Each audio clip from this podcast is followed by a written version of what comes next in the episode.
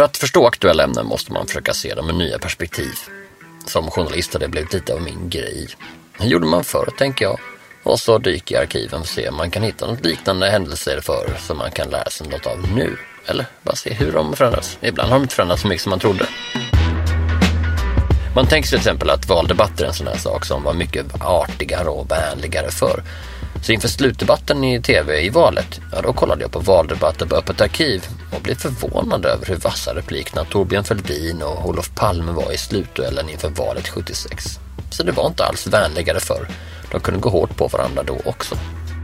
Andra gången tar jag hjälp av konsten. Då går jag kanske till en bokhandel för att spana lite på någon hylla som känns relevant. Och då har det hänt att jag upptäckt en författare eller en bok som beskrivit något som gör att man förstår ett ämne på ett nytt sätt.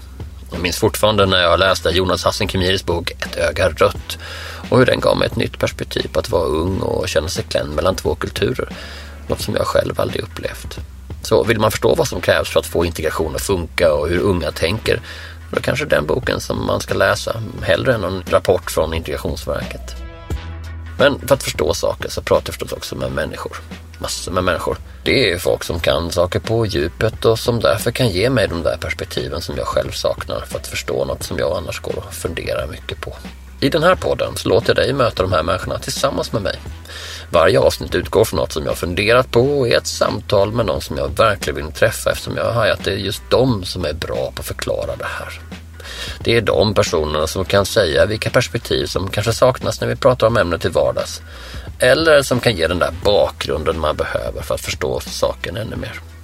En sån där sak jag gått och funderat på senaste tiden det är att alla riksdagspartier i senaste valet verkade få ett resultat de inte hade väntat sig. Trots att de själv gör massa undersökningar och trots att nya mätningar presenteras nästan varje dag så verkar de ändå besvikna på valnatten. Jag har funderat mycket på det där. Kan man egentligen lita på opinionsundersökningar längre?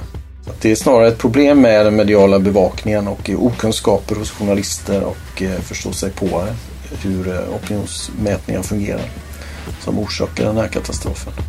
I Sverige är de klimatpolitiska målen högt satta, men vi borde förstås kunna göra ännu mer och sätta dem ännu högre. En av de sakerna som du och jag kan göra, det är att förändra vårt sätt att äta. Men hur ska man kunna göra det och lära andra människor att äta grönare när inte ens jag kan få min 12-åring att äta mer grönsaker? Är det kanske så att vi borde ha en annan diskussion om mat, bortom kalorier och näringsämnen och utsläpp och istället prata om måltiden i stort och smått och att kanske även prata med barnen om det här. Kan man ens få folk att reflektera över både vad de äter och hur och var de äter? Alla förstår att gå på McDonalds och bara mula i sig sånt det mår man ju inte bra av. Man känner det i kroppen. Idag kan alla producera innehåll och alla kan publicera media i någon mån också. Det är den här podden ett exempel på. Så när vem som helst kan producera nyheter och dessutom i många fall gör det gratis, vad blir egentligen medias roll om alla är medier? Vi ska ändå vara medvetna om att så hemskt många breda traditionella morgontidningar hade ju inte tillkommit. Det är ju snarare tvärtom. Det är ju de som har gått under. I podden Perspektiv kommer du få höra människor som ger dig fördjupning och oväntade infallsvinklar på aktuella ämnen inom politik, hållbarhet, näringsliv, kultur och design. Den viktigaste frågan är aldrig hur något är, utan varför det blev så. I perspektiv får du helt enkelt pusselbitar för att förstå ett aktuellt ämne på djupet innan du själv bestämmer dig i frågan. Du hittar podden på Acast, Spotify, iTunes, Apple Podcaster, Google Play och förstås i alla andra appar där du kan lyssna på musik eller poddar och där du därför också kan prenumerera på den.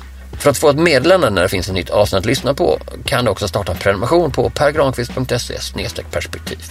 Och det är Per med E och Granqvist med KV. pergranqvist.se perspektiv alltså. Vi hörs!